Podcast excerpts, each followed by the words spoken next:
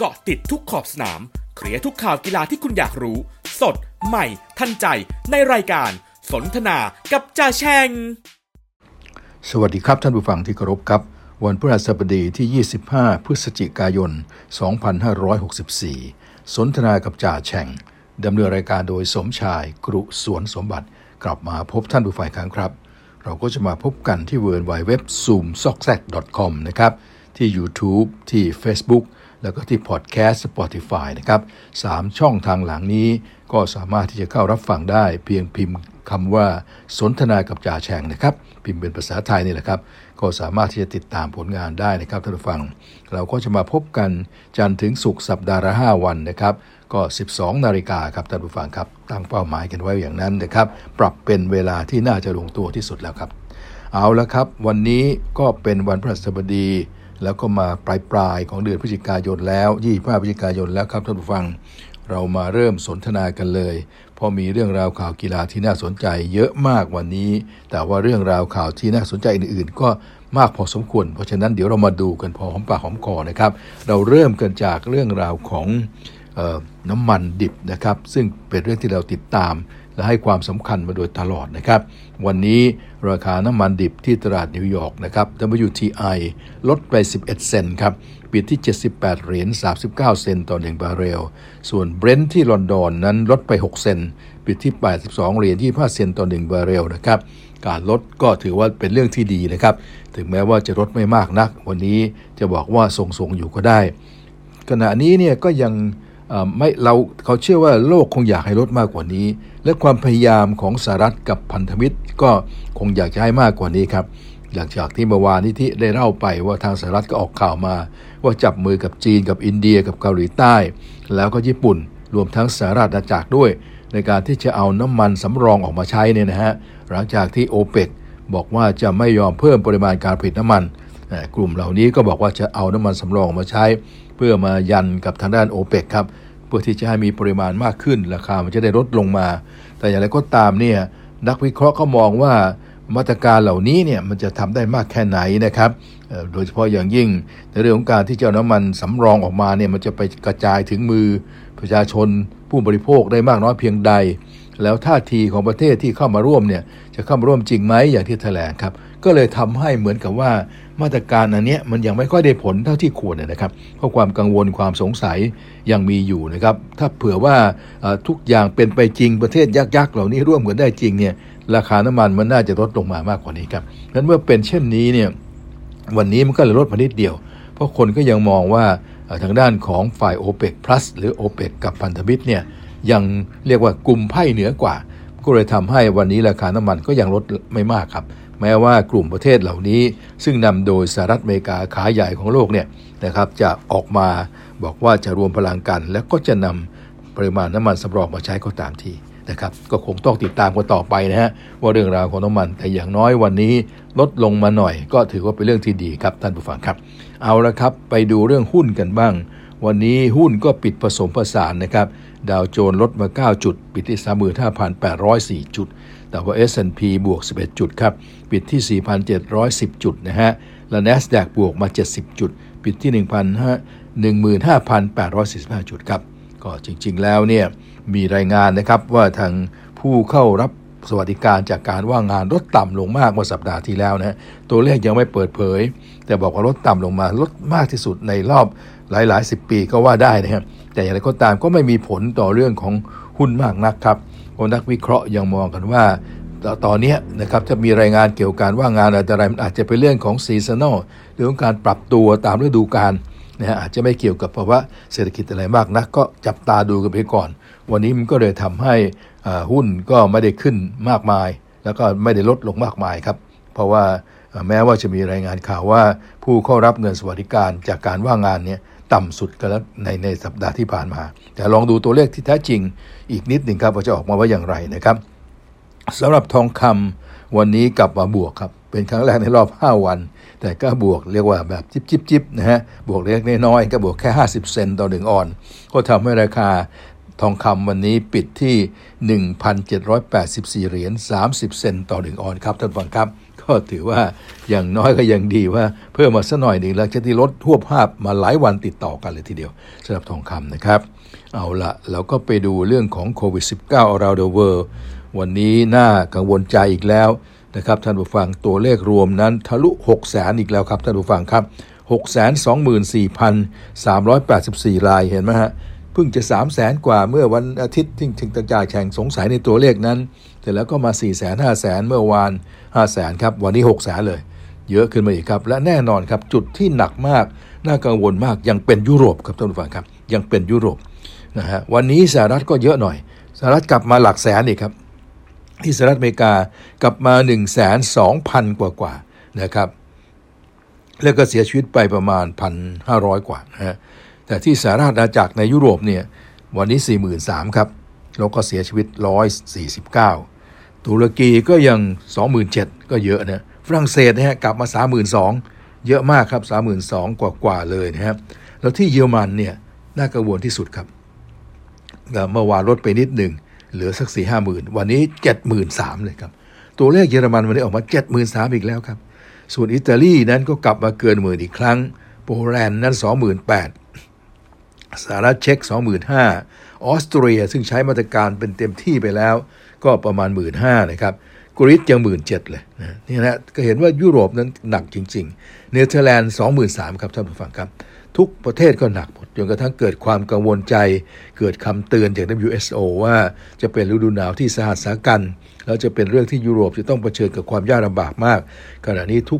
กประเทศที่เจอเนี่ยฮะกำลังหาทางออกจะทำยังไงจะบังคับให้ประชาชนฉีดวัคซีนยังไงนะครับจะล็อกดาวน์ก็ต่อต้านนะฮะจะฉีดวัคซีนก็มีคนไม่ฉีดเยอะนะฮะจะออกกฎหมายว่าบังคับเลยว่าต้องไปฉีดวัคซีนใครไม่ฉีดไม่ให้เข้านั่นไม่ให้เข้านี่ถือว่าไม่ให้ออกจากบ้านก็ยังมีนะฮะล็อกดาวน์คนไปฉีดวัคซีนแต่ก็ปรากฏว่าโดนต้านหมดนะครับก็เป็นเรื่องที่ทางยุโรปเองก็หนักใจนะครับแต่ก็คงจะต้องเดินหน้าหาทางกันต่อไปเพราะว่าช่วงนี้เนี่ยต้องยอมรับว่าความหนักหน่วงนั้นอยู่ในยุโรปครับทั้งอื่นนั้นก็ดูดีขึ้นมากแล้วอย่างในอาเซียนเนี่ยฮะดีหมดเลยฮะทุกประเทศที่เราเอ่ยมาเนี่ยไม่ว่าจะเป็นฟิลิปปินส์ไม่ว่าจะเป็นอินโดนีเซียเนี่ยดีขึ้นมาเลเซียดีขึ้นนะฮะของไทยเราเองนั่นก็วันนี้ 63,000 นะฮะก็อาจจะสู้เมื่อวานไม่ได้เมื่อวาน 58,000 วันนี้กลับมา 63,000 แต่ก็ยังอยู่ประมาณเนี้ย 6,000 ประทานโทษ 6,000 เนี่ยพอพูดอย่างที่บอกเวลาหมื่นกับประเทศอื่นมาพอจะมาถึงของเราเนี่ยเป็นพันก็มักจะติดคำว่าหมื่นไปด้วยก็ต้องขออภัยอีกครั้งหนึ่งนะครับวันนี้ไทยเรา 6,335 คนนะก็เพิ่มจากเมื่อวาน 5,800 นะฮะแต่ก็มันก็เพิ่มในลักษณะที่พอไปได้นะ 5,000 6,000 เงี้ยให้คีปหรือรักษาไว้ในลักษณะนี้ก็แล้วกันนะครับและการเสียชีวิตของเราก็วันนี้37ก็ถือว่าน้อยแล้วครับก็พยายามให้อยู่ในระดับต่ำๆอย่างนี้ต่อไปก็ได้ก็แล้วกันนะครับในอาเซียนเนี่ยยังน่ากังวลใจอยู่ที่เวียดนามครับเวียดนามยังเกินหมื่นนะติดเชื้อวันละหมื่นกว่าทุกวันแต่ก็มีข้อดีตรงที่ว่าของเขาก็ไม่เสียชีวิตอะไรมากมายนะฮะก็ประมาณ 80-90 รายวันนี้100กว่ารายที่เวียดนามติดไป 11,000 กว่ารายก็ยังที่มีเวียดนามที่มีปัญหาหน่อยนะครับแต่ว่าอาเซียนอื่นนั้นก็ดีมากครับแต่ว่าข่าวคราวที่เกี่ยวกับโควิด -19 วันนี้ที่เป็นข่าวใหญ่ระดับโลกเลยนะฮะก็จะเป็นข่าวของน้องลิซ่านะครับลิซ่าแบล็คพิงค์เนี่ยว่าท่านฟังครับนักร้องโด่งดังคนนี้จากสาวไทยเราไปดังที่เกาหลีไปเป็นเคป๊อปตัวยงโอ้โหโด่งดังมากในช่วงนี้เพลงของเธอนั้นติดอันดับสูงเหลือเกินนะครับอย่างที่เราคุยกันเพลงล่าสุดของเธอคือเพลง Money ซึ่งเธอแรปเป็นภาษาอังกฤษด้วยนะครับฮิตมากในอเมริกาฮิตมากในยุโรปนะฮะยอดฟังใน YouTube ตอนนี้จะ300 ล้านแล้วนะฮะ288 ล้านแล้วนะฮะส่วนเพลงแนะนำตัวเองของเธอที่โด่งดังเมื่อก่อนหน้านี้คือเพลง La Lisa นะครับก็350กว่าล้านไปแล้วนะครับถือว่าเป็นเพลงที่ติดอันดับได้อย่างรวดเร็วทำสถิติของGuinness Book อะไรต่อหลายอย่างนะฮะและรวมทั้งเพลงที่เธอไปอัดร่วมกับนักร้องที่เป็นเชื้อสายละตินนะฮะที่ดำเนินการโดยดีเจสเนกอะไรอย่างที่เขาคุยกันเนี่ยนะบางทีจ่าชายก็ไม่ค่อยรู้แล้วครับได้ยินเด็กๆคุยกันว่าดีเจสเนกเนี่ยนะฮะซึ่งเป็นดีเจดังของสหรัฐก็ไปอัดเพลงขึ้นมาชื่อว่าเพลง Sexy Girl หรือ SG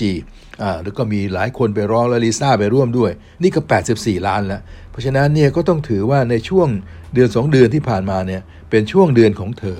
ในแง่ของโชคดีในแง่ของการที่ได้รับอะไรต่ออะไรโอ้โหชื่อเสียงเกียรติยศนะครับเพลงก็ฮิตเหลือเกินแต่ว่าวันนี้ข่าวมาว่าในเชิงลบก็ออกมาบ้างแล้วนะครับนั่นคือน้องลิซ่าติดโควิดครับท่านผู้ฟังครับเป็นเรื่องของความทุกข์บ้างแล้วล่ะติดโควิดนะครับตอนนี้โอ้โหโลกก็เป็นห่วงกันใหญ่กันใหญ่เพราะเธอมีแฟนเยอะมากนะครับของลิซ่าเนี่ยคนติดตามเธอทั้ง Instagram ทั้งอะไรเนี่ยเยอะมากก็ตกใจกันที่มีข่าวว่าเธอติดโควิดครับซึ่งทางบริษัทต้นสังกัดของเธอทาง YG Entertainment ก็บอกยืนยันแล้วว่าติดแล้วก็กำลังดูว่าอีก3สาวร่วมวงเนี่ยจะเป็นยังไงบ้างและกำลังจะส่งผลไปตรวจอาการและคงจะรีบแถลงโดยเร็วแต่สำหรับลิซ่านั้นติดแน่แต่ก็ยังไม่รู้ครับว่าติดที่ไหนอย่างไรก็สันนิษฐานกันนะครับมาช่วงที่แล้วเนี่ยเธอเดินทางเยอะอย่างช่วงนู้นไปยุโรปไปปารีสกลับมาแต่ไม่น่าจะมีอะไรแล้วแต่ช่วงไม่กี่วันที่แล้วเนี่ยตอนที่ไปสหรัฐอเมริกานะฮะโอ้โหไปแล้วก็ไปออกหลายงานไปออกรายงานไปให้สัมภาษณ์เยอะอาจจะเป็นการสัมภาษณ์ทางห้องส่งเนี่ยดูแล้วก็ไม่น่าจะเป็นโน่นนี่แต่การที่เธอเวลาสัมภาษณ์เราก็ไม่รู้นะก็ไม่ได้สวมหน้ากากกันนะครับแล้วก็ไปหลายแห่งหลายที่อย่างเงี้ยอาจจะติดจากที่ไหนก็ได้จะติดสหรัฐหรือติดในเกาหลีเองความจริงก็เห็นเธอป้องกันอยู่นะฮะก็ใส่หน้ากากอยู่ตลอดเวลาแต่ก็ยังว่าเลยครับเจ้าตัวนี้มันอันตรายพอจะเป็นก็เป็นขึ้นมานะครับเพราะฉะนั้นเนี่ยก็ติดตามลิซ่ากันด้วยความห่วงใยว่าจะเป็นอย่างไรครับเราเองในฐานะที่ความจริงก็ไม่ได้เป็นแฟนเพลงอะไรมากมายแต่ก็ดีใจแล้วก็ขอบคุณเธอนะครับที่ไปสร้างชื่อสร้างเสียงกับประเทศไทยเพราะอาจจากข่าวแล้วเนี่ยต้องยอมรับว่าเธอดังจริงๆดังโอ้โหดังอย่างชนิดมากมายเลยครับท่านผู้ฟังครับตอนดังจนกระทั่งคนเกาหลีอิจฉาแล้วว่างั้นเถอะนะฮะแล้วเมื่อเธอดังแล้วไม่ใช่ดังในนามของลิซ่าเท่านั้นยังดังให้ทำให้ประเทศไทยดังด้วยเพลงลาลิซ่าของเธอที่แต่งชุดไทยนะครับมีสวมรัดเก้ายอดลงไปเป็นชุดสีไหมสีทองอะไรเนี่ยนะโอ้โหคนก็ฮือฮามากแล้วเพลงมันนี่ของเธอนี่ก็โด่งดังคนก็รู้จักโอ้แล้วทุกครั้งที่ไปไหนเธอก็จะบอกว่าฉันเป็นคนไทย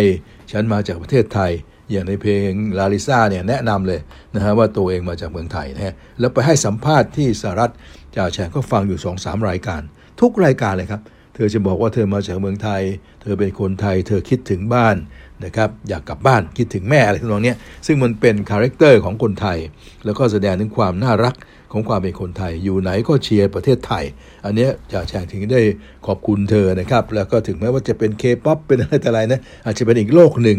ที่คนแก่ๆอย่างเราไม่คุ้นเคยนะฮะแต่ว่าก็รู้ว่าสิ่งที่เธอทำนั้นเป็นเรื่องที่ดีนะครับในส่วนตัวของเธอเองเธอก็ประสบความสำเร็จมีชื่อมีเสียงมีเงินมีทอง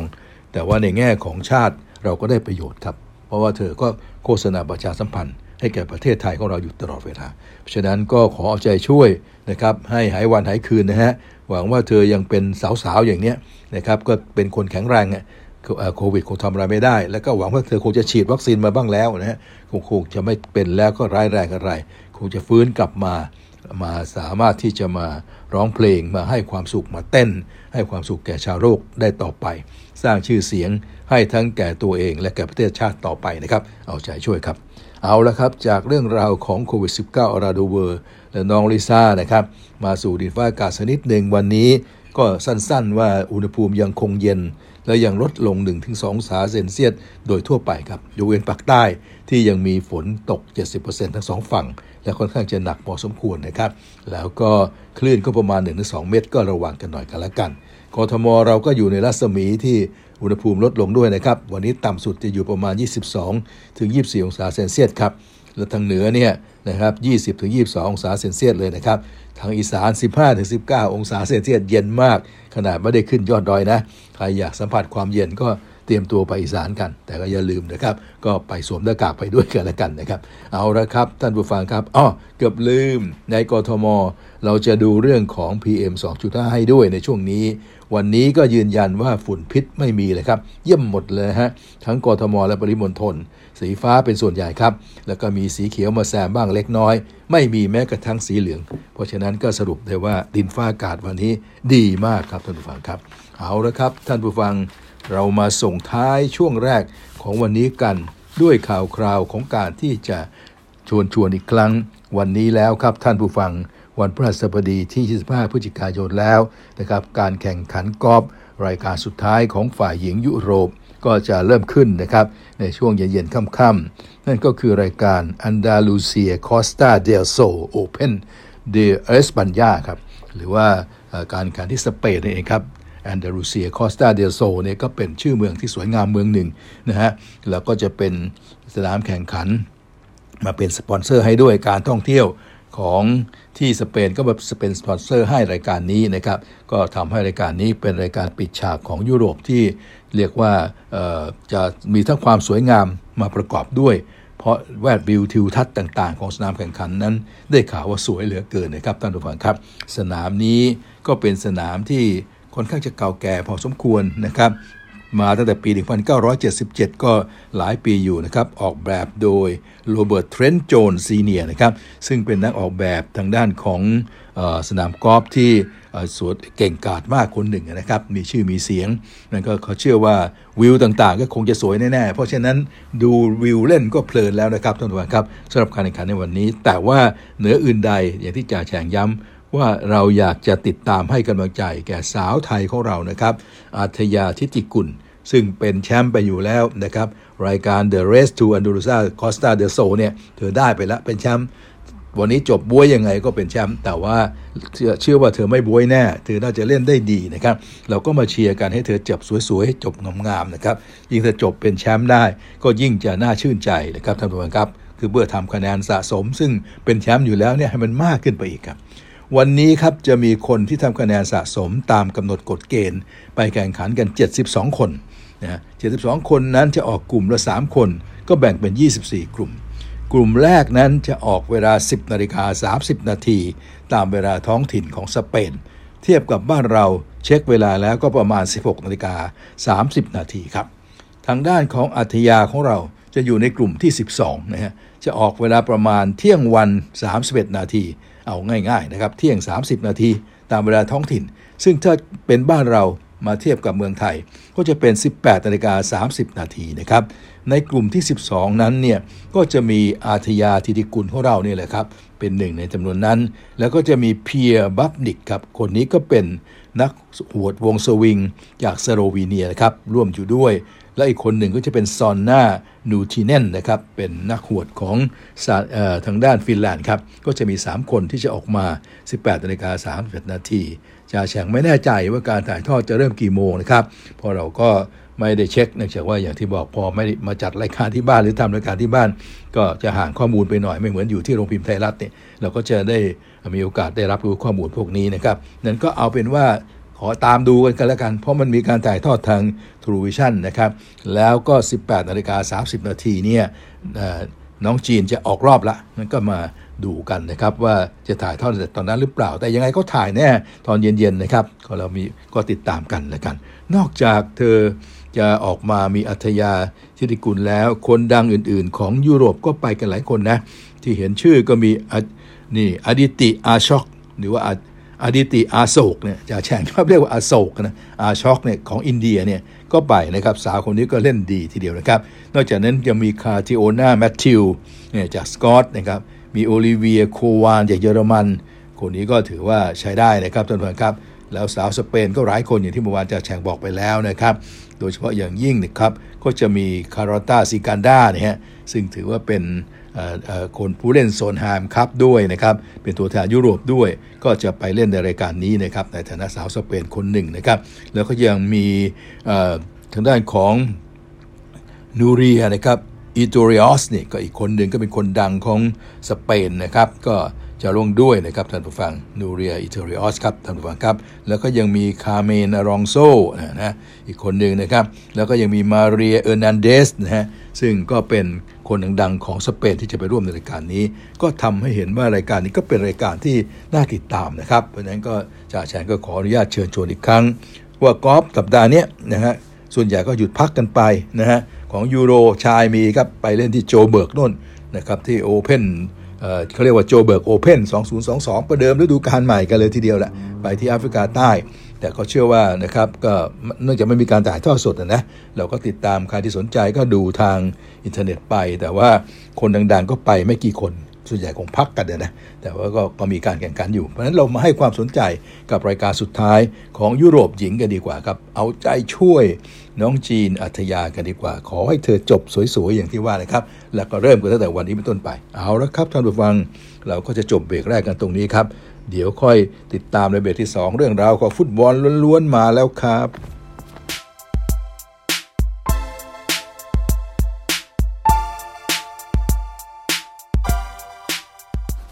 ครับเราก็มาสู่ช่วงที่2ครับแล้วก็เป็นเรื่องราวของฟุตบอลอย่างที่ได้เกริ่นไว้ครับท่านผู้ฟังครับเราไปติดตามผลการแข่งขันฟุตบอลยูฟ่าแชมเปี้ยนลีกเมื่อคืนนี้กันเลยนะครับก็เป็นการแข่งขันต่อเนื่องมาจากวันก่อนครับและคราวนี้ก็เป็นเรื่องของกลุ่ม A กลุ่ม B กลุ่ม C แล้วก็กลุ่ม D อีก4กลุ่มเช่นเดียวกันนะครับก็ย้อนกลับไปสู่กลุ่ม A ใหม่นะครับเรามาดูผลกันเป็นภาพรวมก่อนนะครับแล้วเดี๋ยวค่อยลงในรายละเอียดนะครับในกลุ่ม A นั้นก็ปรากฏว่าคู่แรกคัพบรูซของเบลเยียมก็เจอกับอาเบไลฟ์ซิกของเยอรมันปรากฏว่าไลฟ์ซิกเป็นฝ่ายชนะได้ถึง5-0เลยทีเดียวครับแล้วส่วนคู่เอกของกลุ่ม A นั้นก็เป็นคู่เอกของคืนด้วยระหว่างแมนเชสเตอร์ซิตี้เรือใบสีฟ้าเปิดบ้านรับการมาเยือนของปารีสแซงต์แชร์กแมงนะครับมือหนึ่งมาจากฝรั่งเศสครับท่านผู้ฟังครับมาได้ซุปตากันมากมายก่ายกองผลปรากฏว่าแมนซิตี้เป็นฝ่ายชนะ2-1ครับเดี๋ยวเราค่อยมาดูรายละเอียดกันข้ามไปกลุ่ม B ก่อนกลุ่ม B ก็เริ่มด้วยแอตเลติโกมาดริดครับเจอกับเอซีมิลานปรากฏว่าเอซีมิลานเอาชนะไปได้1-0ครับในคู่ที่2ก็เป็นคู่ที่คนไทยรอคอยนะครับก็ติดตามให้กำลังใจกันเยอะมากระหว่างลิเวอร์พูลกับ FC ปอร์โตนะครับท่านผู้ฟังก็ปรากฏว่าลิเวอร์พูลเอาชนะได้อย่างงดงาม2-0ครับก็ข้ามไปกลุ่ม4นะครับเป็นการพบกันระหว่างเบซิกสตัดกับเอแจ็กอัมสเตอร์ดัมนะฮะก็ปรากฏว่าเอแจ็กเอาชนะไปได้2-1ครับส่วนอีกคู่หนึ่งครับก็เป็นสปอร์ติ้งลิสบอนเจอกับบอรุสเซียดอร์ทมุนด์นะครับท่านผู้ฟังก็รู้สึกว่ามีการพลิกล็อกเล็กๆนะพอสปอร์ติ้งลิสบอนเล่นได้สุดยอดเลยทีเดียวเอาชนะดอร์ทมุนด์ไปถึง3-1นะครับซึ่งส่งผลสำคัญอย่างมากต่อดอร์ทมุนด์เดี๋ยวเราจะมาดูรายละเอียดกันนะครับและสุดท้ายคือกลุ่ม D ครับก็ปรากฏว่าอินเตอร์มิลานนะครับเอาชนะชัคตาร์โดเนตไป2-0แล้วก็ตบท้ายด้วยเชอริฟนะครับเจอกับเรอัลมาดริดนะครับคราวนี้เรอัลมาดริดก็อย่างที่กราบเรียนแล้วครับไปแพ้มาในนัดแรกก็ขออนุญาตเอาคืนหน่อยปรากฏว่าเรอัลมาดริดก็เอาคืนได้เอาชนะเชอริฟไปถึง3-0เลยทีเดียวนั่นก็เป็นผลการแข่งขันทั้งหมดครับ A B C D นะครับท่านผู้ฟังเราก็จะสนใจกลับไปดูบางคู่ของกลุ่มที่เป็นคู่เอกนะครับอย่างกลุ่ม A นั้นแน่นอนครับต้องดูคู่ของแมนเชสเตอร์ซิตี้กับปารีสแซงต์แชร์กแมงแน่นอนนะครับเพราะถือว่าเป็นคู่ที่นอกจากจะเป็นเอกของโลกแล้วเนี่ยนะครับก็ยังมีดาราดับโลกมากันเยอะแยะเลยครับท่านผู้ฟังครับแมนซิตี้นะครับก็เปิดบ้านรับการมาเยือนนะครับปารีสแซงต์แชร์กแมงก็เป็นทีมเยือนเมื่อวานนี้ครับก็อย่างที่เราอ่านข่าวกันเลยครับมากันครบคันนะครับมีทั้งเอ็มบัปเป้มีทั้งเมสซี่แล้วก็มีทั้งเนย์ม่าร์นะครับก็พร้อมที่จะพบกับทางด้านของแมนเชสเตอร์ซิตี้ซึ่งไม่มีดีบรอยด้วยนะครับท่านฟัง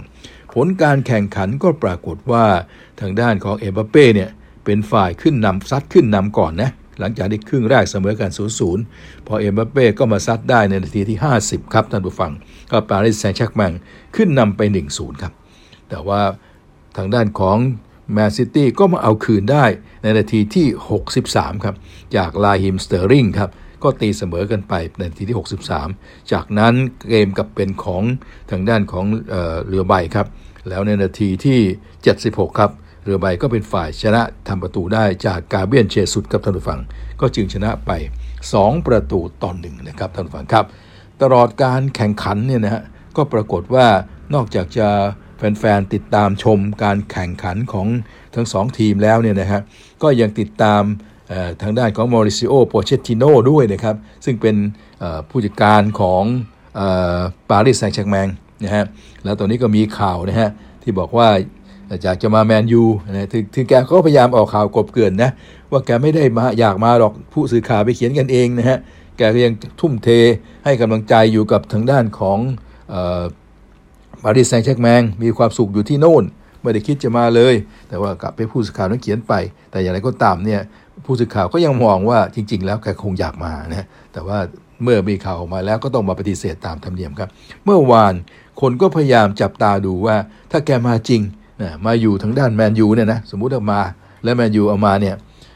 ก็มาเทียบกับทางด้านของแมนซิซึ่งเป็นคู่ปรับร่วมเมืองเนี่ยนะก็เห็นว่าโอ้ยังน่าจะเป็นรองทางด้านของเป๊ป กัวร์ดิโอล่านะเนี่ยน่าจะเป็นรองนะเพราะขนาดมาคุมปารีสแซงต์แชร์แมงมา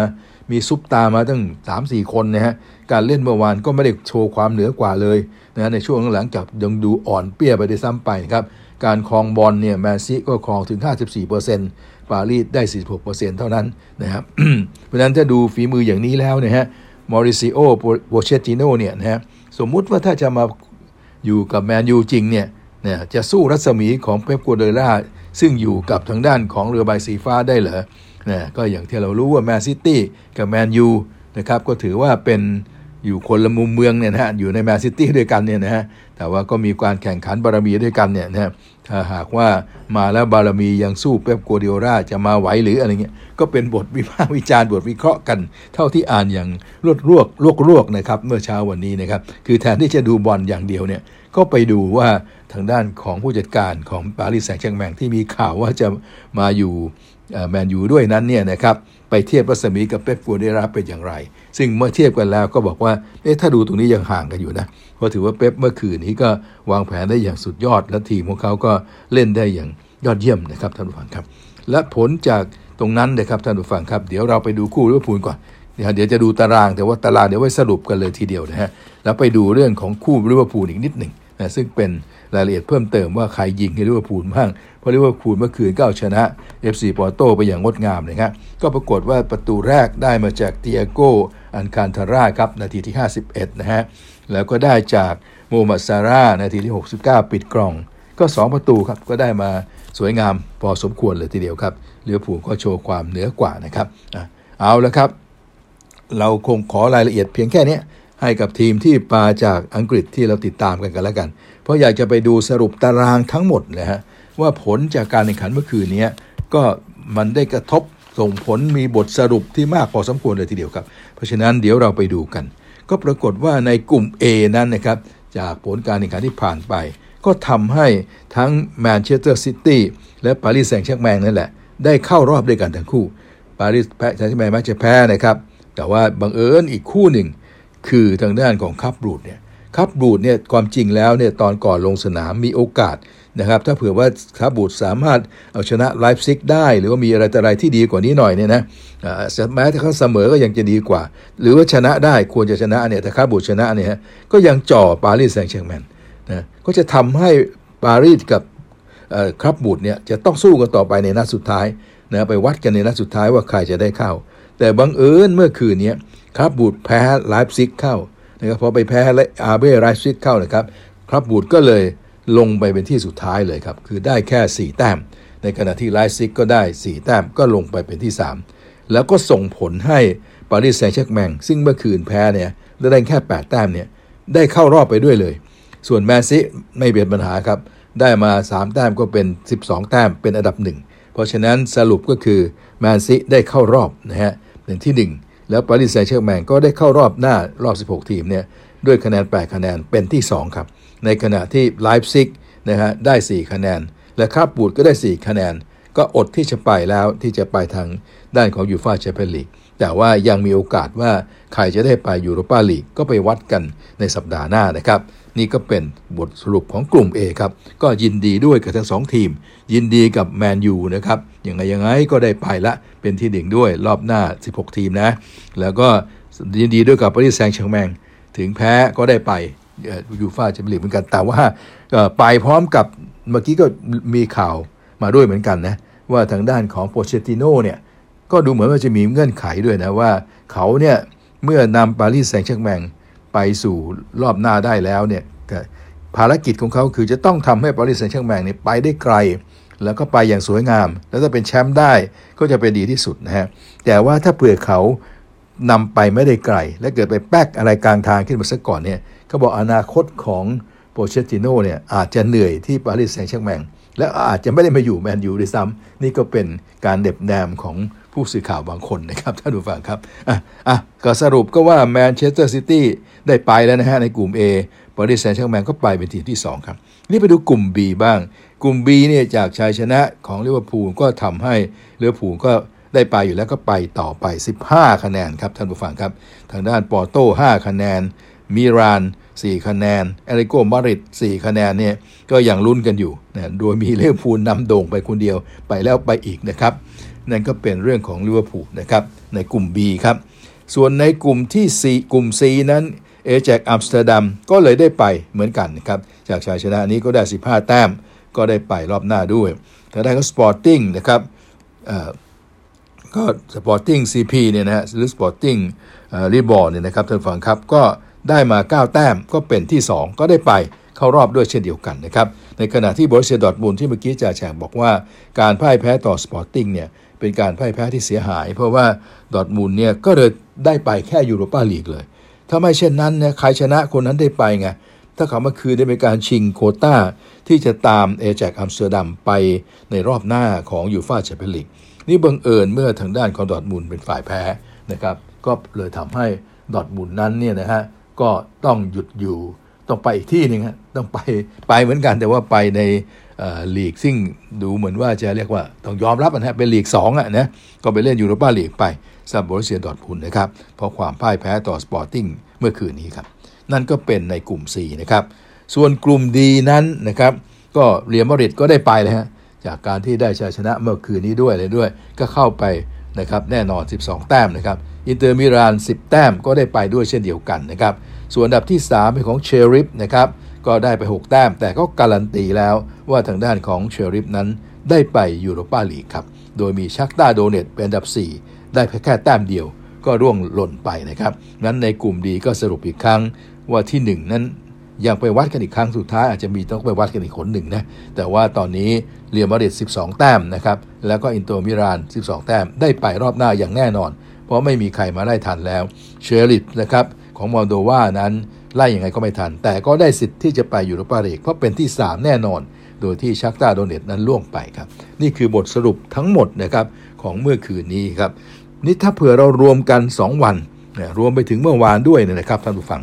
ก็จะพบว่าณบัดนี้นะครับการแข่งขันยูฟ่าแชมเปี้ยนลีกเนี่ยซึ่งผ่านกันมาจนกระทั่งเหลืออีก1นัดแล้วนะอีกนัดเดียวก็จะหมดแล้วเนี่ยนะฮะเพราะแข่งกันมา5ครั้งแล้วเนี่ยก็ได้ทีมที่ชัวร์ๆไปสู่รอบหน้าซึ่งเป็นรอบ6ทีมนะฮะดังต่อไปนี้ครับนะฮะ2วันรวมกันเนี่ยนะครับก็ไล่กันใหม่นะฮะ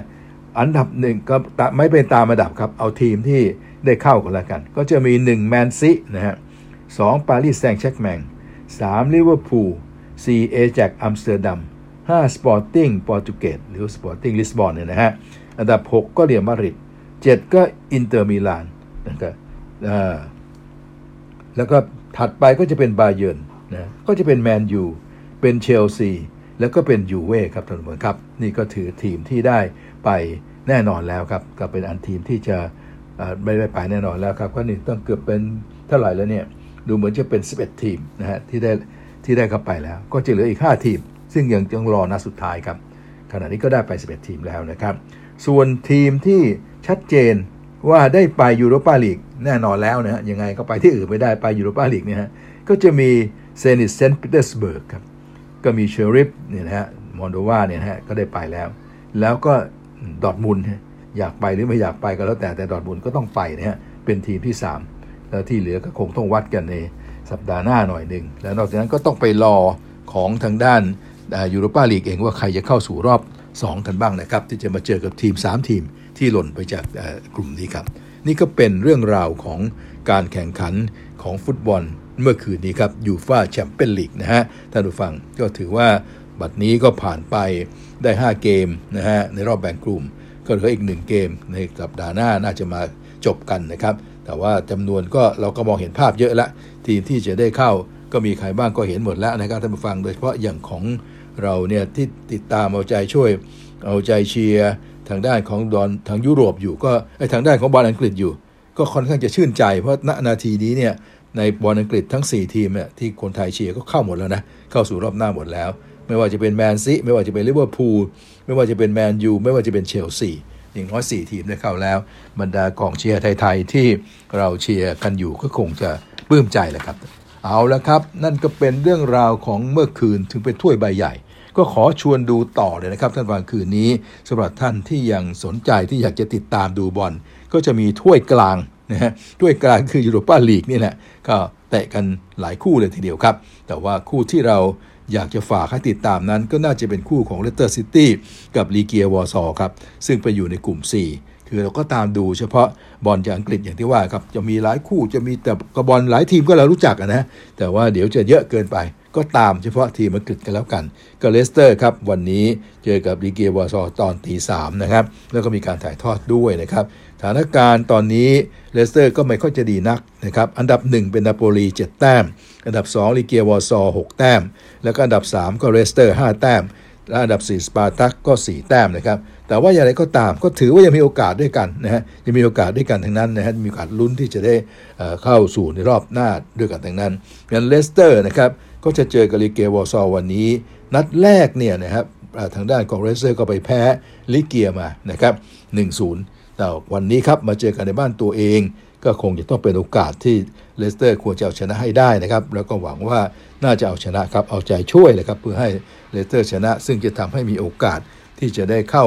ในรอบหน้านะครับได้มากขึ้นนะครับท่านผู้ฟังนี่คือในกลุ่ม C ที่อยากจะชวนติดตามนะครับส่วนอีกทีมหนึ่งเป็นกลุ่ม H นะครับนั่นก็คือทีมเวสต์แฮมยูไนเต็ดนะฮะในกลุ่ม S นี่เวสต์แฮมนั่นเป็นที่1อยู่แล้วครับแข่งมา4ครั้งได้10แต้มแล้วก็ที่2ก็ไดนาโมซาเกร็บครับไดนาโมซาเกร็บใน6แต้มจากโครเอเชียเป็นที่2เกงจากเบลเยียม4แต้มนะครับก็เป็นที่34แต้มนะครับเป็นที่3นะฮะแล้วก็จะมีแรปิดเวียนนา3แต้มนะครับท่านผู้ฟังอันเวสต์แฮมก็อยู่ในโพซิชั่นหรือในจุดที่ค่อนข้างจะได้เปรียบคนอื่นนะครับเวสต์แฮมคืนนี้เจอกับแรปิดเวียนนานะครับซึ่งเป็นทีมบ้วยของกลุ่มเลยนะครับแล้วก็ติดตามก็แล้วกันจ่าแฉงไม่ได้เช็คว่าในนัดแรกใครชนะใครนะครับแต่ว่ามองอย่างนี้แล้วก็ค่อนข้างจะสบายใจดูแล้วเวสต์แฮมก็น่าจะเหนือกว่าและปิดเวียนนาครับดูจากสถิติที่ผ่านมานะฮะก็เอาใจช่วยนะครับเอาใจช่วยเวสต์แฮมกันก็ประมาณเที่ยงคืน 45 นาทีครับจะแข่งคู่นี้แล้วก็คงจะมีการถ่ายทอดมีการถ่ายทอดด้วยจ่าแฉงเห็นแล้วนะครับคู่นี้ก็เที่ยง 45 นาทีเวสต์แฮมกับแรปิดเวียนนานะครับคู่หนึ่งแล้วไปตอนดึกก็ 3:00 น.อย่าลืมดูเลสเตอร์กับทางด้านลีเกียวอร์ซอด้วยเป็นเรื่องของยูโรปาลีกครับซึ่งก็ยังไม่หมดฮะวันนี้ยังมีแถมใบเล็กอีกนี่คือถ้วยใบกลางอย่างที่บอกว่าตอนหลังยุโรปมี3ถ้วยแล้วอันนี้ก็คือถ้วยยูโรปาคอนเฟอเรนซ์ลีกครับเป็นใบเล็กกว่านะฮะซึ่งก็จะมีหลายทีมที่เรารู้จักกันพอสมควรเนี่ยนะกับทีมที่อาจจะไม่ค่อยรู้จักเท่าไหร่นะฮะจากประเทศเล็กๆเนี่ยเข้ามาเยอะแยะแต่ว่าทีมที่อยากจะให้ติดตามมีอยู่กลุ่มเดียวครับกลุ่มที่อยากให้ติดตามมีกลุ่มเดียวแล้วก็มีทีมเดียวเท่านั้นคือท็อตแนมฮอตสเปอร์ครับพอหลงไปอยู่ในกลุ่ม G แล้วก็หลงไปเล่นในถ้วยใบเล็กนี่นะครับท็อตแนมฮอตสเปอร์ครับจะต้องเจอกับทีม NS Mula ครับท่านผู้ฟังครับเวลาก็เที่ยงคืน 45 นาทีนะครับท่านผู้ฟังแล้วก็อีกคู่หนึ่งในกลุ่ม G เนี่ยก็จะเป็นแลนด์เจอกับ Vitesse ของเนเธอร์แลนด์ครับแลนด์ก็ของฝรั่งเศส Vitesse นั้นก็ของฮอลแลนด์นะครับในตารางเนี่ยแลนด์ขึ้นเป็นอันดับ1อยู่นะครับ4ครั้ง10แต้มท็อตแนมเป็นอันดับ2 4 ครั้ง 7 แต้มแล้ววีเทสของฮอลแลนด์ก็4 ครั้ง 6 แต้มนะฮะแล้วส่วนสโลวีเนียครับนะฮะของมูราแห่งสโลวีเนียนะ0แต้มก็ตกรอบไปแน่นอนแล้วครับงั้นวันนี้เนี่ยฮะท็อตแนมเจอกับมูราน่าจะชนะได้นะครับเพราะมูราก็ตกรอบไปแล้วครั้งแรกเนี่ยนะฮะท็อตแนมก็ต้อนมาถึง 5-1 ในบ้านตัวเองนะในที่อังกฤษเนี่ยแต่พอตอนนี้ไปเล่นที่บ้านของมูราที่สโลวีเนียก็อาจจะเดินทางไกลเหนื่อยหน่อยแต่ก็ยังน่าจะเอาชนะได้นั้นก็เชื่อว่าท็อตแนมน่าจะชนะครับส่วนอีกคู่หนึ่งแลนด์ก็ได้เปรียบวีเทสครับก็เป็นไปได้ที่แลนด์จะเป็นฝ่ายชนะอีกเพื่อทำให้คะแนนพุ่งโด่งไปนะครับในขณะที่วีเทสก็อาจจะหยุดอยู่ตรงนั้นก็จะเป็นเรื่องที่ดีเพราะถ้าท็อตแนมชนะก็จะทำให้หนีห่างวีเทสไปโอกาสที่ท็อตแนมจะเป็นที่2ก็จะสูงขึ้นนะครับดังนั้นก็อย่าลืมนะครับติดตามดูชมกันด้วยกันละกันมีการถ่ายทอดด้วยเช่นเดียวกันครับเอาละครับท่านผู้ฟังครับนี่คือฟุตบอลค่ำคืนนี้นะฮะก็ฝากให้ติดตามกันก่อนที่เราจะปิดเบรกนี้ในเรื่องเกี่ยวกับฟุตบอลก็ขอสรุปบอลไทยๆสักนิดนึงก็แล้วกันนะฮะท่านผู้ฟังเมื่อวานนี้มีการแข่งขันฟุตบอลช้าง FA ครับนี่ FA ครับไทยๆเรานะ 32ทีมสุดท้ายนะครับก็น็อกกันไปแล้วก็ต่อจากนี้ไปก็จะเหลือ16ทีมนะฮะที่อยู่รอดกันไปนะครับผลก็ปรากฏดังนี้ครับโปลิสเทโร FC ของไทยลีกครับชนะขอนแก่นยูไนเต็ด 1-0 นะครับเชียงใหม่ยูไนเต็ดชนะชลบุรี FC 2-1 นะครับแล้วครับการท่าเรือ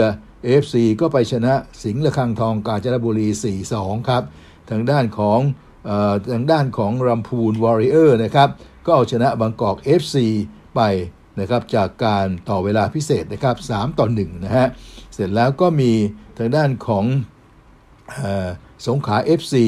ชนะขอนแก่น 5-1 นะครับ BG ปทุมก็เอาชนะเมืองเรือยูไนเต็ด 2-0ทางด้านของมหาสารคามกับเมืองทองก็เสมอกันก่อนต้องต่อเวลาแต่ในสุดแล้วเมืองทองยูไนเต็ดก็ชนะไป 2-0ครับแล้วมาอีกคู่หนึ่งก็เป็นอุทัยธานีครับเอาชนะพิษณุโลกไป 4-1 นะฮะหนองบัวพิชยะก็เอาชนะเกษมบัณฑิตไป 4-1 บุรีรัมย์ชนะพราหมณ์แบงคอก 5-0 สมุทรปราการซิตี้ก็เอาชนะราศีสไลด์ 2-0 รำปางก็ชนะนนทบุรี 9-6 ครับท่านผู้ฟังและสุพรรณบุรีก็เอาชนะชัยนาทไป 3-0 นะฮะและนอกจากนั้นเนี่ยทางทรูแบงคอกก็ยังเอาชนะพัทยาดอลฟินไป 5-0เชียงใหม่ยูไนเต็ดงั้นพลิกไปเอาชนะชลบุรี 2-1 นะฮะเอาชลบุรีตกรอบไปแล้วราชบุรีครับก็แพ้เชียงรายยูไนเต็ด 0-4 นี่ก็เป็นผลการแข่งขันของช้าง FA Cup ครับก็จะเหลือแค่16ทีมเท่านั้นและ16ทีมที่ได้ชัยชนะในวันนี้ก็น่าจะประจับสลากเจอกันต่อไปนะครับในรอบหน้าก็ติดตามกันต่อไปว่าในสุดแล้วจบลงนั้นเนี่ยใครจะได้เป็นแชมป์ FA Cup ประเทศไทยครับเอาละครับช่วงนี้ของเราก็คงจะพักตรงนี้ด้วยนะครับท่านผู้ฟังครับแล้วเดี๋ยวเรามาพบกันในช่วงสุดท้ายเรื่องราวของคนชนคนครับท่านผู้ฟัง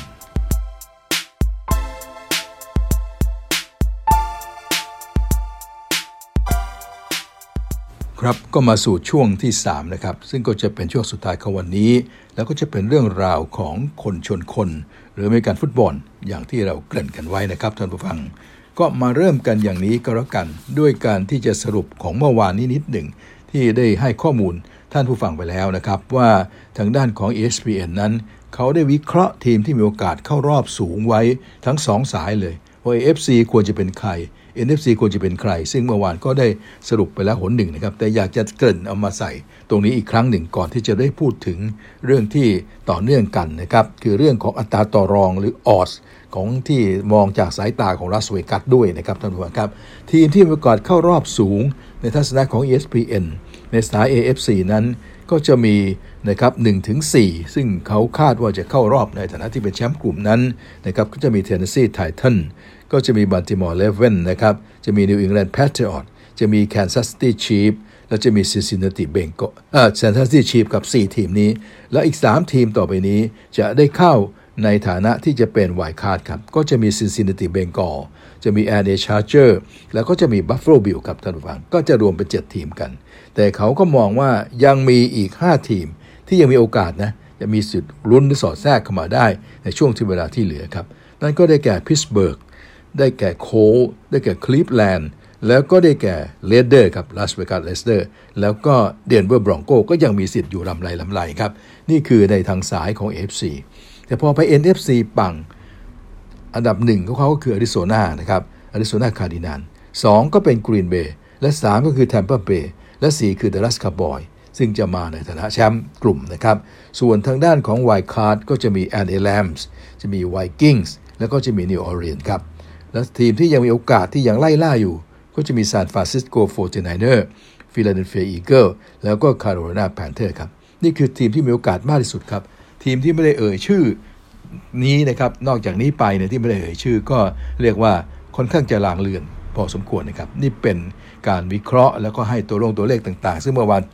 จากจะอ่านแบบตัวเลขไปด้วยแต่วันนี้ขอให้ภาพแบบสั้นๆนะครับเพื่อเป็นการทบทวนนะทีนี้เราก็จะมาดูออดส์ออดนั้นก็คือการเต็งนี่ก็เอาจากลาสเวกัสตรงๆเลยค่าเฉลี่ยจากลาสเวกัสว่าใครเป็นเต็ง1ขณะนี้เรียกว่าจ่ายน้อยสุดก็เต็ง1นะฮะนั่นก็คือ Tampa Bay ครับกลับมาเป็นเต็ง1แล้วนะครับท่านผู้นี้ครับและมาอีกแล้วครับ Kansas หลังจากที่หลุดไปนานสัปดาห์นี้ Kansas กลับมาเต็ง2ครับท่านผู้ฟังส่วนเต็ง3ยังอยู่ที่ LA Rams นะครับท่านผู้ฟังครับและอันที่4คือ Arizona Cardinals เต็ง5คือบัฟฟาโลบิลหล่นลงไปละเป็น1อยู่หลายสัปดาห์ทีเดียวแต่ตอนนี้มาอยู่เต็ง5แล้วสำหรับบัฟฟาโลบิลครับเต็ง6เป็นดัลลัสคาวบอยเต็ง7เป็นกรีนเบย์แพ็คเกอร์เต็ง8คือทางด้านของบัลติมอร์เรเวนนะครับและเต็ง9คือนิวอิงแลนด์แพทริออตและเต็ง10ครับเป็นเทนเนสซีไททันครับนี่คือ10ตัวเต็งโดยเฉลี่ยนะครับของลาสเวกัสที่มาให้แต้มต่อกันต่างๆนานาครับแล้วก็โดยการสะท้อนภาพของผู้คนที่ไปทุ่มแทงด้วยนะฮะเขาก็จะเกลี่ยกันออกมาจนในสุดแล้วเนี่ยก็เป็นอย่างที่ว่าครับเต็ง1ตอนนี้ณนาทีนี้กลับมาเป็นแทมเปอร์เบย์แล้วนะครับที่จะไปเป็นแชมป์ซูเปอร์โบว์ของการเต็ง1ปีนี้เป็นแทมเปอร์เบย์แล้วนะครับส่วนแคนซัสก็อย่างที่ว่าหายไปพักหนึ่งนะครับกลับมาโชว์ฟอร์มได้ดีสัปดาห์ที่แล้วขึ้นเป็นเต็ง2เลยแต่แอนเอแรมเนี่ยยังคงเส้นคงวาอยู่ตรงนี้นะครับอาริโซนาก็อย่างที่บอกครับเป็นทีมที่แข็งมาตลอดแต่ว่าในแง่ของคนที่ชอบทุ่มแทงไม่ค่อยแทงเท่าไหร่อาริโซนาก็เลยเป็นอันดับที่4เท่านั้นเองนะครับและส่วนบิลนะตอนนี้หล่นไปอยู่อันดับที่5แล้วซึ่งก็ควรจะสมเหตุสมผลนะก็จ่าแฉงก็มองว่าบิลเป็นที่รักจริงๆไม่รู้อะไรทั้งที่เราดูแล้วก็ธรรมดานะก็ขึ้นไปเป็นเต็ง1อยู่ตั้งพอสมควรสัปดาห์ที่แล้วก็เต็ง1เนี่ยก่อนที่จะแพ้แล้วก็ล่วงมาเต็ง5นี่แหละครับนี่ก็เป็นเรื่องของออดล่าสุดนะครับก็เพื่อที่จะให้ท่านผู้ฟังได้เห็นภาพกันนะครับเอาละครับท่านผู้ฟังก่อนที่น่าจะสู่สัปดาห์ที่11นั้นเนี่ยก็จะได้เห็นภาพแบบนี้กันแต่ทีนี้ท่านผู้ฟังครับวันนี้วันพฤหัสบดีนี้ครับ25พฤศจิกายนนี้ครับเป็นวันสำคัญของสหรัฐอเมริกาเขาเป็นวันที่เขาเรียกกันว่า Thanksgiving นะฮะ Thanksgiving Day หรือวันขอบคุณพระเจ้านั่นเองก็เป็นธรรมดาของวันขอบคุณพระเจ้าเนี่ยเขาก็จะหยุดงานกันนะฮะแล้วก็หยุดงานกันเนี่ยก็ไม่ใช่หยุดธรรมดานะฮะส่วนใหญ่แล้วนะครับก็จะมาอยู่ร่วมครอบครัวกันนะฮะแต่ทางด้านคล้ายๆคริสต์มาสน้อยเลยครับท่านผู้ฟังครับคริสต์มาสก็จะมีคนกลับบ้านมีญาติโยมก็จะกลับไปลูกชายกลับไปหาพ่ออะไรทางด้านของThanksgiving ก็คล้ายๆกันนะฮะบรรดาญาติโยมก็จะไปมาหาสู่กันแล้วก็ใครที่อยู่ไปไหนไกลๆก็จะกลับมาในThanksgivingนะครับแล้วก็จะมีงานกินมาอยู่ร่วมงานกันกินเลี้ยงวันในวันThanksgivingกันแล้วก็จะมีอาหารโปรดอาหารประจำเป็นอาหารประจำทุกThanksgivingก็คือไก่งวงนะจะเอาไก่งวงมาขึ้นโต๊ะนะฮะท่านผู้ฟังครับก็จะเป็นวันในครอบครัวทุกคนก็จะมาอยู่ร่วมหัวร่วมกันหมดนะครับหรือบางคนอาจจะไม่ทำก็ไปเพื่อนบ้านให้คุณได้คนหนึ่งก็จะจัดอาหารมื้อกลางวันเลี้ยงร่วมกันในวัน Thanksgiving วันขอบคุณพระเจ้าที่ว่านี้นะครับทีนี้เมื่อเป็นเช่นนั้นเนี่ยเขาก็ต้องมีอะไรมาเอนเตอร์เทนหรือมาให้ความสุขก็เป็นประเพณีเป็นธรรมเนียมของที่สหรัฐอเมริกาว่าอเมริกันฟุตบอลในวัน Thanksgiving เนี่ยก็จะมีให้ดูตั้งแต่เที่ยงวันไปจนกระทั่งถึงกลางคืน 2 ทุ่มนะปกติแล้วในวันพฤหัสบดีช่วงหลังนี้เราก็จะเห็นว่ามันจะมีคู่อยู่แล้วใช่ไหมครับจะมีคู่คืนวันพฤหัสเพื่อให้เราได้ดูกันในเช้าวันศุกร์ก็มาโดยตลอดแต่ว่าสัปดาห์นี้ก็พิเศษสิเพราะไปตรงกับ Thanksgiving พอไปตรงกับ Thanksgiving นี่ก็มีการรับประทานอาหารกันอย่างที่ว่าครับมีการเลี้ยงไก่งวงกินรับประทานไก่งวงก็อย่างที่ว่ามีการมาเจอกันในครอบครัวมีการเชิญเพื่อนบ้านคนสนิทต่างๆมาร่วมรับประทานอาหารกันสมัยเมื่อจ่าแฉ่งเคยไปเรียนที่โน่นเมื่อตอน40กว่าปีโน่นเนี่ยก็เป็นเขาเรียกว่ามีโฮสต์แฟมิลี่ก็จะมีผู้ที่เป็นผู้ดูแลเราอ่ะนะเขาจะจัดให้มาดูแลเป็นโฮสต์แฟมิลี่ให้มาดูแลนักเรียนต่างประเทศสักคนหนึ่งเนี่ยนะเราก็จะเชิญไปเขาก็ดูอยู่ 2-3 คนก็มีนักเรียนต่างประเทศมีไทยเรามีเวียดนามสมัยนั้นนะเป็นเพื่อนกันก็ไปร่วมเขาก็จะเชิญไปรับประทานไก่งวงเนี่ยนะฮะก็ไปแล้วมันก็จะมีประเพณีอย่างที่ว่าคือมีอเมริกันฟุตบอลให้ดูตั้งแต่เที่ยงไปจนกระทั่งถึงกลางคืนเพราะฉะนั้นวันนี้จึงเป็นวันพิเศษที่จ่าแฉ่งเกริ่นมาซะยืดยาวเนี่ยก็เพื่อที่จะบอกว่าวันนี้เป็นวันพิเศษและจะมีส่งผลพิเศษมาถึงเราด้วยคือเราก็จะพลอยได้ดูอเมริกันฟุตบอลไปด้วยครับเพราะของเขาเที่ยงวันของเราก็เที่ยงคืนใช่ไหมครับเพราะของเขา4 โมงเย็นของเราก็ตี 4เพราะของเขา2 ทุ่มของเราก็8 โมงเช้าเพราะฉะนั้นสัปดาห์นี้เนี่ยครับเริ่มเข้าสู่สัปดาห์ที่12หรือวีค12เนี่ยแทนที่จะวันพฤหัสบดีจะได้ดูคู่เดียวก่อนนะฮะในวันศุกร์ไม่ใช่แล้วครับเราจะได้ดูแต่คืนนี้เลยนี่เมื่อวานจ่าแฉ่งก็เผลอลืมบอกท่านผู้ฟังไปว่าให้เตรียมตัวดูแต่ไม่เป็นไรบอกตอนนี้ก็ยังทันว่าคืนนี้นะฮะเราจะมีดู3วันเนี้ย3คู่เลยนะฮะตั้งแต่คืนนี้ไปต้นไปเริ่มจากเที่ยงคืนครึ่งครับท่านผู้ฟังครับ คู่แรกก็จะเป็นชิคาโกเจอกับดีทรอยต์ไลออนครับนะอาจจะเป็นคู่เบาๆหน่อยชิคาโก 3-7 ดีทรอยต์ 0-9-1 ก็หลายคนก็อาจจะบอกว่าเป็นรายการที่เป็นเหมือนกับการซ้อมมือของบรรดาผู้ที่ปีนี้พร้อมที่จะล่ำลาแล้วทั้งหลายหรือทีมปีนี้ที่กลายเป็นสมันไปโดยไม่อย่างเรียกว่าไม่เจตนานะอย่างชิคาโกแบร์เจ้าหมีเนี่ยก็เคยเป็นแชมป์ซุปเปอร์โบว์เคยเป็นทีมเก่งแต่ถึงข่าวก็กลายเป็นสมันไปบ้างเหมือนกันเช่นเดียวกับดีทรอยต์ครับนะฮะก็เคยเป็นทีมเก่งนะตอนนี้ก็กลายเป็นไม่ใช่ไลออนแล้วก็กลายเป็นสมันน้อยเช่นเดียวกันนะครับชิคาโก 3-7 นะฮะดีทรอยต์ไลออน 0-9-1 ก็จะเจอกันเวลาเที่ยงคืนครึ่งก็สำหรับคอบอลคอเมริกันฟุตบอลคนไหนนะครับที่อยากจะมาแก้เหงาก็เชิญได้นะครับในคู่นี้ส่วนคู่ถัดไปจะมา 4:00 กับ 30 นาทีหรือ 4:00 ครึ่งนั่นเองจะเป็นการพบกันระหว่างลาสเวกัสเรดเดอร์ 5-5 กับดัลลัสคาวบอย 7-3 คู่นี้ชักมีสีสันแล้วเพราะดัลลัสคาวบอยนั้นก็อย่างที่บอกครับเป็นทีมที่มีโอกาสจะเป็นแชมป์แล้วก็ได้เข้ารอบ2ค่อนข้างจะสูงมากอย่างที่เมื่อกี้เราคุยกันในขณะเดียวกันที่ลาสเวกัสเรดเดอร์นะฮะก็ยังเป็นทีมที่อยู่ในสายตานะฮะมีโอกาสที่จะได้เข้าอย่างไล่ล่าได้นะครับในท้องสาย AFC เพราะฉะนั้นคู่นี้จึงถือว่าเป็นคู่ที่น่าติดตามครับในช่วงเวลาของ4:30 ครับถัดไปก็จะเป็นคู่ของนะครับโน่นเลยครับเช้า 8 โมงเช้าตามเวลาปกติคือ 8:20 นาทีของวันศุกร์ครับท่านผู้ฟังก็จะเป็น Buffalo Bill นี่แหละนะฮะทีมที่เป็นที่รักของบรรดาลาสเวกัสนี่แหละครับและรวมทั้งบรรดานักวิเคราะห์ทั้งหลายก็ไม่ว่าจะยังไงก็ให้ Buffalo Bill เนี่ยอยู่ในระดับสูงอยู่เรื่อยและตอนนี้มาอยู่อันดับที่5อย่างที่บอกครับเป็นเต็ง5อยู่นะ Buffalo Bill ครับจะเจอกับ New Orleans Saints นะฮะ Buffalo Bill นั้นก็ 6-4 แล้วก็ New Orleans Saints ก็ 5-5 นี่จะเจอกันเป็นคู่ที่3ส่งท้ายของวัน Thanksgiving ครับท่านผู้ฟังมันกล่าวโดยสรุปก็คือคืนนี้เราจะมีตั้งแต่เที่ยงคืนครึ่งดูชิคาโกเจอดีทรอยต์ 4:30 ก็ดูลาสเวกัสเรดเดอร์เจอกับดัลลัสคาวบอยตามด้วย 8 โมงเช้าวันพรุ่งนี้ 8:20 นาทีครับดูบัฟฟาโลบิลล์เจอกับนิวออร์ลีนเซนส์ครับก็ถือว่าเรียกว่าพอความสุขที่จะดูกันได้ทีเดียวนะครับจ่าแชงจะขออนุญาตแนะนำ3คู่นี้ก่อนส่วนคู่ที่เหลือของสัปดาห์ที่12นั้นเดี๋ยวเราค่อยไว้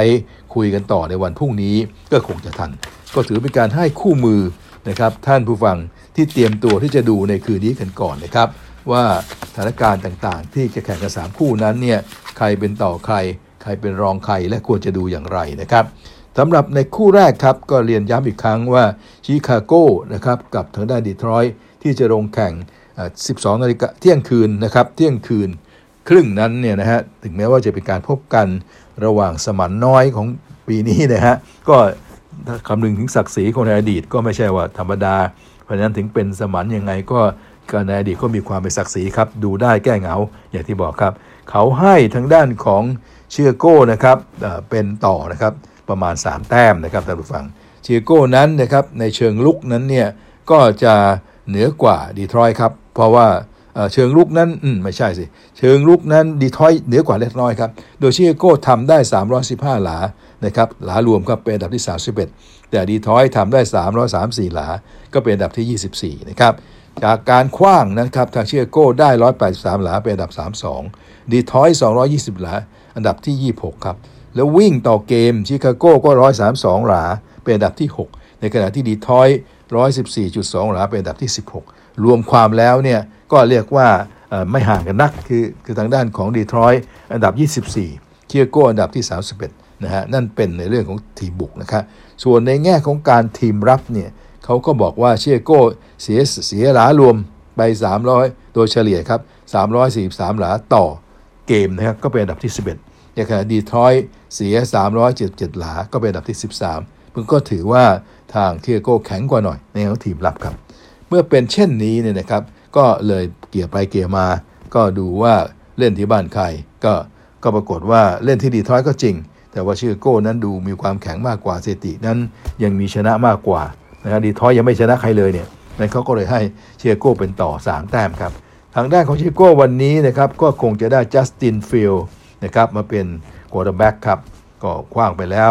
1,361 หลานะฮะ4 ทัชดาวน์ส่วนทางดีทรอยต์ก็เป็นจาเร็ดกอล์ฟนั่นแหละครับ กว้างไปแล้ว 2,109 หลากับ8ทัชดาวน์นี่แหละฮะก็เป็นข้อมูลสำหรับท่านที่จะดูคู่แรกนะฮะส่วนคู่ถัดไปคู่ตี4นั้นจะเป็นลาสเวกัสเรดเดอร์5-5กับดัลลัสคาวบอย7-3อย่างที่ว่าครับดัลลัสนั้นเป็นต่อถึง7แต้มครึ่งเลยทีเดียวนะครับแล้วดัลลัสเองก็ถือว่าในแง่ของการได้หลารวมในมองจากมุมรุกนั้นก็เป็นดัลลัสดับที่1เลยนะได้430หลาเฉลี่ยต่อเกมได้หลาเยอะมากนะฮะในขณะที่เรดเดอร์388หลาก็เป็นอันดับที่10ครับนะฮะการขว้างเรดเดอร์304หลาอันดับ2ครับดัลลัส296หลาอันดับ5ขว้างเรดเดอร์เก่งกว่านะฮะแต่ว่าทางด้านของวิ่งบ้างเป็นไงวิ่งเรดเดอร์84อันดับ28แต่ดัลลัส134อันดับ5แต่พอไปถึงวิ่งแล้วดัลลัสก็เก่งกว่านะแต่ว่าในแง่ทีมรับนะฮะการเสียหลารวมนั้นก็ปรากฏว่าเรดเดอร์อยู่ในอันดับที่15และดัลลัสก็อยู่อันดับที่18เพราะฉะนั้นมองดูจากการเป็นทีมรับเรดเดอร์ก็เป็นต่อเล็กน้อยนะท่านผู้ฟังครับแต่อย่างไรก็ตามหลังจากวิเคราะห์ทั้งหมดทั้งหลายทั้งปวงดูกันจนเต็มเปี่ยมแล้วแล้วก็เล่นในบ้านของดัลลัสด้วยอย่างนี้นะฮะบรรดาเกจิทั้งหลายก็จึงให้ดัลลัสเป็นต่อถึง7แต้มครึ่งนะครับวันนี้ดัลลัสซึ่งเป็นต่อนั้นก็จะได้แด็กเพรสคอตมาเป็นควอเตอร์แบ็คครับขว้างไปแล้ว 2,551 หลากับ20ทัชดาวน์แล้วก็7อินเตอร์เซปต์นะครับส่วนทางด้านของเรดเดอร์ก็ไม่เบานะฮะดีเลกคาคนนี้ 3,000 กับ 41 หลา16ทัชดาวน์9อินเตอร์เซปต์ครับก็จะนำทัพมาเจอกันนี่ก็เป็นข้อมูล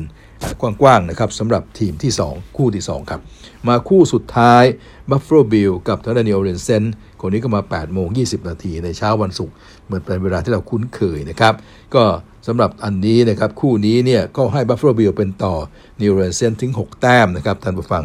ก็แน่นอนครับเชิงลุกนั้น Buffalo Bill ก็ได้ถึง403หลาเฉลี่ยต่อเกมนะครับเป็นอันดับที่5ครับ New Orleans นั้น333หลาเป็นอันดับที่25ครับก็จะเห็นว่าเชิงลุกนั้น Bill ก็เหนือกว่า New Orleans เยอะเลยทีเดียวส่วนในแง่ของการรับหรือว่าเชิงรับนะครับในภาพรวม Buffalo Bill ก็284หลาเป็นอันดับ1เลยถือว่ารับดีมากนะครับส่วนนิวออร์ลีนเซนส์342หลาต่อเกมคือยอมให้คู่ต่อสู้ถล่มไปถึง342หลาก็เลยเป็นอันดับ10เพราะฉะนั้นรับก็แข็งกว่าเยอะนะฮะอันดับ1อันดับ10ก็รวมความแล้วลุกก็เหนือกว่ารับก็เหนือกว่านะครับทางด้านของควอเตอร์แบ็คนั้นบัฟฟาโลบีก็เป็นจอร์จอัลเลนขวัญใจของบรรดานักวิจารณ์เลยครับ 2,811 หลานะครับได้ไปแล้ว21ทัชดาวน์แล้วก็8เดซิเซปครับส่วนของเซนส์ก็จะเป็นเทรเวอร์ซีเมียนครับก็920หลาก็8ทัชดาวน์ครับท่านผู้ฟังแล้วก็2อินเตอร์เซปต์ก็เป็นคุณทัพของทั้ง2ทีมแต่ดูแล้วจ่าแฉก็ค่อนข้างเห็นด้วยนะว่าอย่างไรอย่างนั้นบัฟฟาโลบิลก็น่าจะเป็นต่อนิวออร์ลีนเซนส์ละนะครับในวันนี้แต่ก็อย่างที่ว่าแหละการเล่นในบ้านของนิวออร์ลีนเซนส์ก็อาจจะมีส่วนที่ทำให้เล่นดีขึ้นมาบ้างอาจจะมีอะไรพลิกล็อกได้หรือเปล่าจะพลิกล็อกในวันแซงกี้พลิกได้หรือเปล่าก็โปรดติดตามดูชมกันเอาเองครับนั่นคือ3คู่ค่ำคืนวันนี้เป็นต้นไปจนถึงเช้าวันพรุ่งนี้เลยครับเรียนย้ำกันอีกครั้งหนึ่งว่านี่คือเป็นพิเศษเป็นวัน Thanksgiving ที่สหรัฐอเมริกาก็เลยสู้กันถึง3คู่นะครับและส่วนที่เหลือเนี่ยก็จะมีอีกหลายคู่นะฮะเราค่อยว่ากันในวันพรุ่งนี้นะครับเพื่อที่จะเตรียมตัวดูชมกันในวันอาทิตย์ต่อไปครับท่านผู้ฟังเอาละครับก็จบเรื่องของคนชนคนในระดับผู้ใหญ่นะฮะก็ฝากไว้นิดนึงว่าสำหรับคนชนคนมหาวิทยาลัยเราจะบอกคู่ประกบกันเลยในสัปดาห์นี้ให้ตามดูกันไปด้วยนะครับเพราะเดี๋ยวพรุ่งนี้เราจะให้เวลากับคนชนคนผู้ใหญ่มากกว่านะครับคนชนคนระดับมหาวิทยาลัยก็เข้าใครเข้ามาแล้วนะฮะท่านผู้ฟังครับก็ตอนนี้เรามาดูก่อนว่าโปรแกรมสำหรับการแข่งขันในสัปดาห์นี้นะครับส่วนใหญ่ก็จะเป็น